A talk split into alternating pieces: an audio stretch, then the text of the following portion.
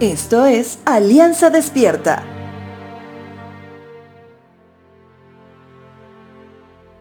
Hoy por hoy podemos hablar con tanta libertad de nuestro Dios, tal y como es Él, inclusive mencionar su nombre, algo que conlleva tanta responsabilidad y honor que antes no se lo hacía tan a la ligera.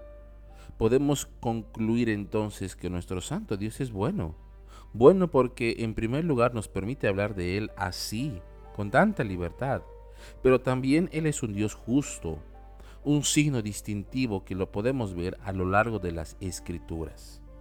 En estas se menciona, por ejemplo, a Nínive como una ciudad donde no se hacía lo que agradaba a Dios.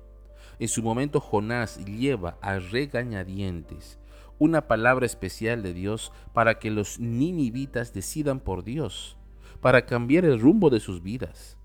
Jonás lleva un llamado al arrepentimiento, algo que Nínive en su momento acepta. 150 años después, otro profeta de nombre Nahum vuelve a Nínive manifestando que su arrepentimiento temporal haría que sean destruidos.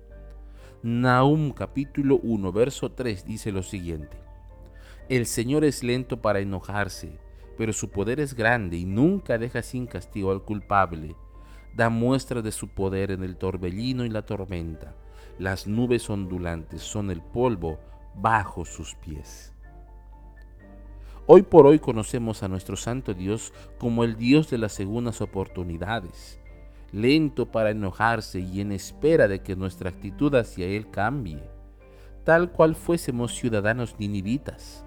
Sin embargo, Dios nunca deja de ser Dios. Él es justo.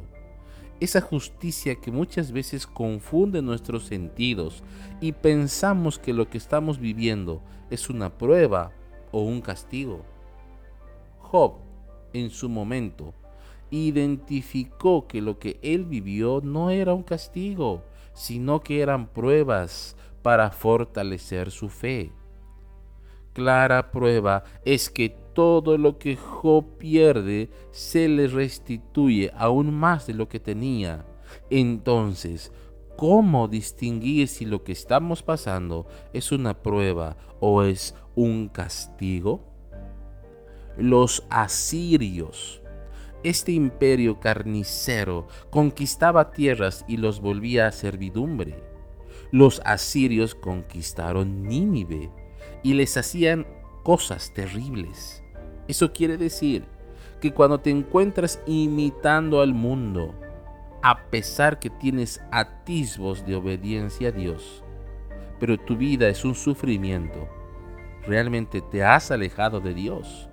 Y eso es el peor castigo que puedes tener. Recuerda, ante todo nuestro Dios es justo. Él busca al pecador para arrepentimiento. Pero mientras eso sucede, las consecuencias del pecado seguirán haciendo lo suyo. Decide por Cristo y vive bajo la justa y apacible compañía de Dios.